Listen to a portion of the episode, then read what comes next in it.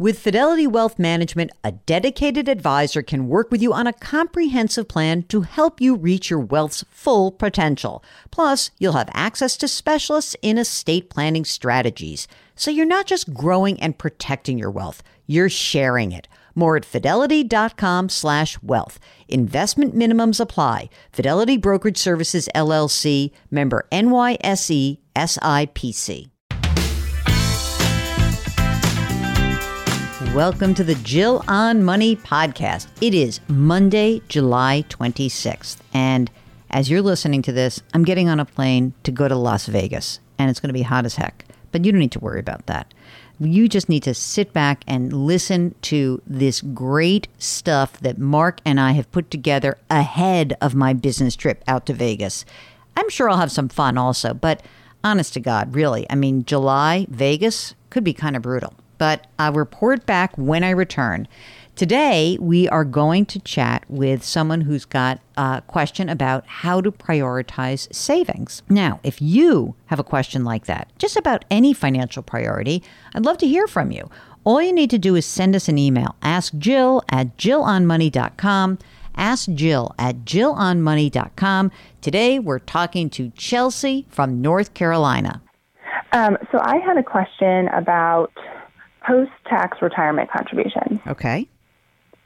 So we just got the um, offer through my husband's 401k to be able to contribute additional post tax contributions to what we were contributing. Mm-hmm. I'm having a hard time wrapping my, around, my head around um, when this is a good idea, when to use this over a taxable account, et cetera. Gotcha. Tell me a little bit about yourselves. So you, we know you're married because you just mentioned a husband. Yeah. How old are you?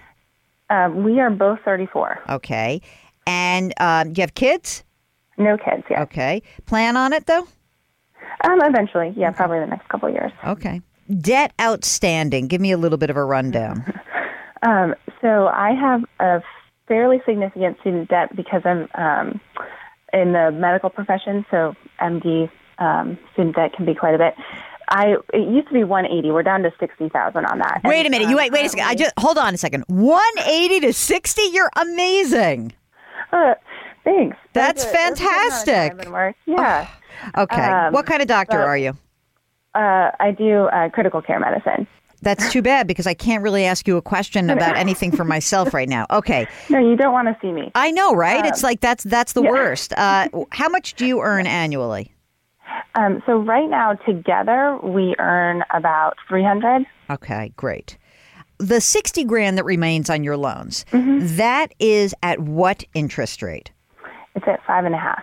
Okay, not terrible. And I'm just um, finishing training, so I've been um, doing going for the public service loan forgiveness, and I'm mm-hmm. about eight years in. So we only have about two years left. Of Interesting. Did the 180 go to 60 because some is forgiven every year, or is it whatever remains gets forgiven? I don't know the contours. It's whatever of... remains gets forgiven. So you've been a very good doobie paying this thing off and whatever yeah, we wanted, yeah, we wanted to have the option to pay it off if we wanted to. Okay. Yeah. Fantastic. Okay. Um, besides that student debt, um, the only thing we have is a mortgage. It, what's left on it is one fifty. Okay. How much is the house worth? About two twenty. Okay.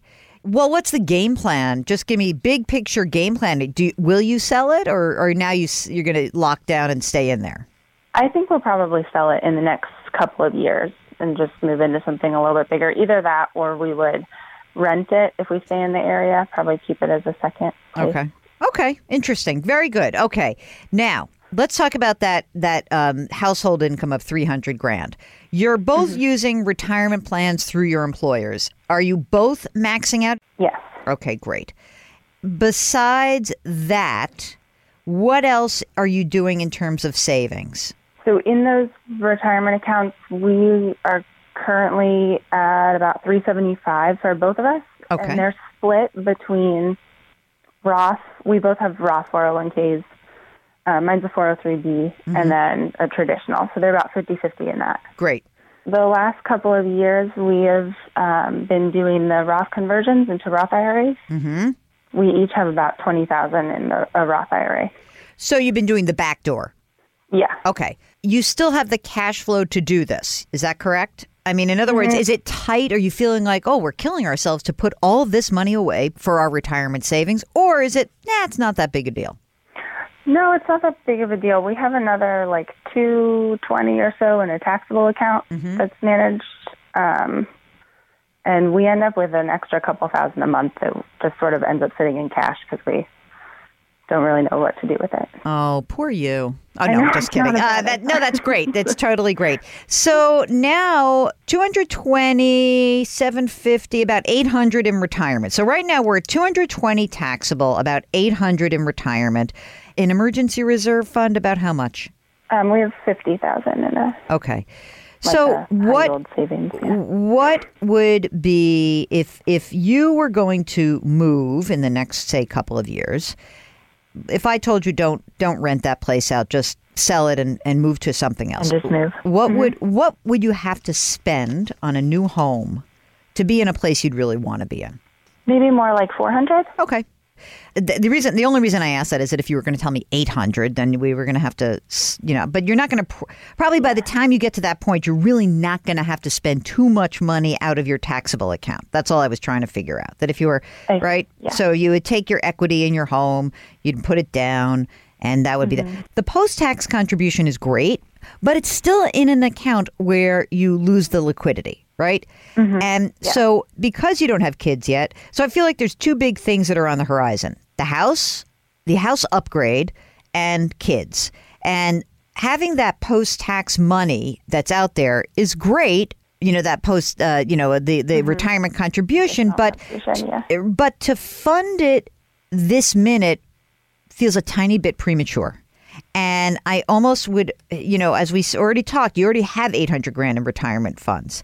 I almost would prefer to say, let's just beef up that taxable account. We know you're going to have a, a house and a kids, and, you know, maybe you're going to want to fund 529 plans, and you're not going to want that money that's sitting Yeah. in a, a retirement account. I might hold off on that, um, especially because you're such good savers already, and kind of maybe even talk to a financial planner and, and see what this looks like or run your own numbers. I think you are really ahead of the game when it comes to retirement. So I'm not that concerned about it, but there are these two other things that are cooking in the background that are going to come to the foreground pretty soon. Okay, yeah, that's good to know to focus on that rather than it's just you get the the option to do something and it's like I don't know, should we? Yeah, right. Should I? I don't know. Well, you know, you're great retirement savers, so I think that you've done a terrific job. And look, if if all of a sudden, if your if your total income goes from say three hundred to four hundred thousand, you might say, "Eh, let's use it. What the hell, right?" But Yeah. if uh, you're staying at 300 and you've got these other things coming up, you may want to just preserve the flexibility, even though it's not, you're not having like that ability to kind of hold out and put money in and not get taxed on the accumulation. I mean, I would suggest that tax rates are pretty low right now anyway. So um, I wouldn't mind just having a taxable account and building that up a bit, especially in advance of what could be some bigger expenses in the future. Okay, if you'd like to join us live, just like Chelsea, all you need to do is send us an email, ask Jill at jillonmoney.com, or if you're on the website, jillonmoney.com, just hit the contact button. Tell us what the question is, and then let us know whether or not you'd like to come on the program.